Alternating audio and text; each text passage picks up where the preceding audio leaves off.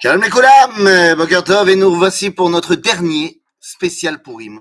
Dernier spécial Purim parce que, eh ben voilà, demain, on sera vraiment dans les préparatifs de Purim, on sera déjà dans Purim des Prazim, et je ne sais pas euh, si on pourra se retrouver. Donc, a priori, dernier spécial Purim, Anit Esther. Eh oui, aujourd'hui, c'est le jeûne d'Esther, et c'est un jeûne très particulier, vous aurez compris. Il n'a rien à voir avec les autres jeûnes qu'on connaît d'habitude dans l'année. Le jeûne de Gedalia, le jeûne du 17 Tammuz, le jeûne euh, de Tisha B'Av, voire même le jeûne du dit C'est-à-dire que Gedalia, 17 Tammuz, Tisha B'Av, c'est, comme on a l'habitude de le dire, Lifkot al Khalaf Shenishpach. C'est pleurer pour du lait qui s'est renversé. C'est-à-dire qu'il y a eu un drame, et à cause de ce drame, eh ben aujourd'hui on jeûne. Le jeûne du dit on en avait beaucoup parlé à l'approche du dit c'est un jeûne particulier parce que il s'est passé un truc, mais c'est pas encore la fin du monde, et justement, réveille-toi avant qu'il ne soit trop tard. Mais ici, le jeûne d'Esther, il s'est rien passé.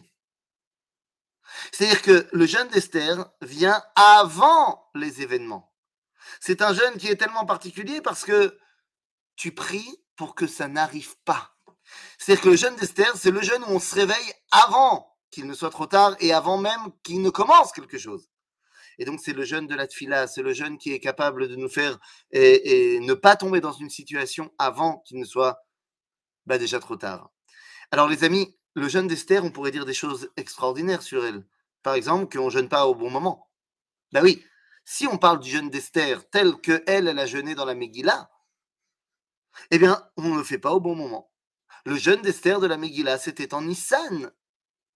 Alors, quel rapport de jeûner maintenant?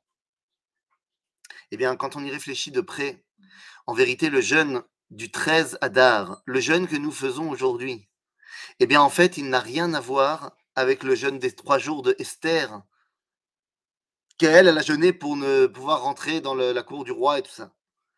Le jeûne du 13 Adar, il est directement inspiré de Moshe Rabbeinu.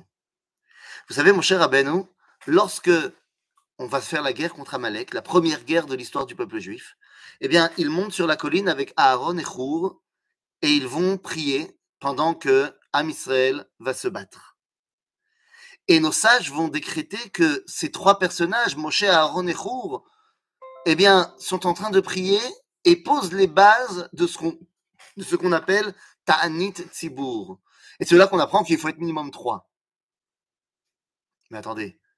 Alors ça veut dire que mais oui, Mordechai et Esther ont décrété le jeûne du 13 Adar parce que c'était le jour où on allait partir à la guerre, le jour où on allait devoir se battre contre tous les ennemis qui voulaient nous attaquer. C'était le jour du décret de Haman, le jour où on avait reçu la permission de se défendre.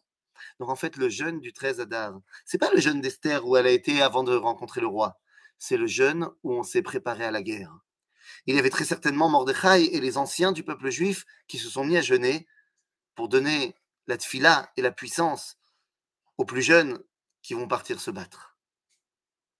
Le jeûne d'Esther, c'est le jeûne où on prend notre destin en main et où on décide eh bien, que personne d'autre, à part nous et Ribonon Olam, ne pourront eh bien, faire avancer la destinée du Ham Israël.